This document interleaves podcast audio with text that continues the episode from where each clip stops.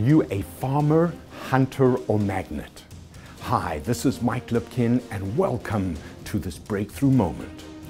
In the game of opportunities, there are three kinds of players. The first kind is a farmer.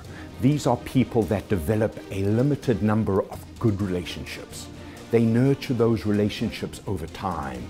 They go deep and they go long. They build trust and loyalty but they are vulnerable to sudden loss when someone else brings a radically new value proposition to their stakeholders. Being a farmer is also hard work. the second kind of player is called a hunter. These are people that are in constant search of new relationships. They are mobile and motivational. They pivot according to circumstance. They are opportunistic and creative.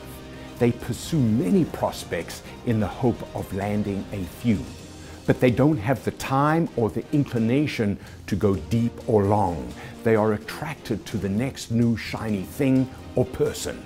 Being a hunter is also hard work. the third kind of player is called a magnet. These are people that attract others to them. They have built personal brands that appeal to their prospects. Their reputation draws others towards them. They are recognized champions in their domain.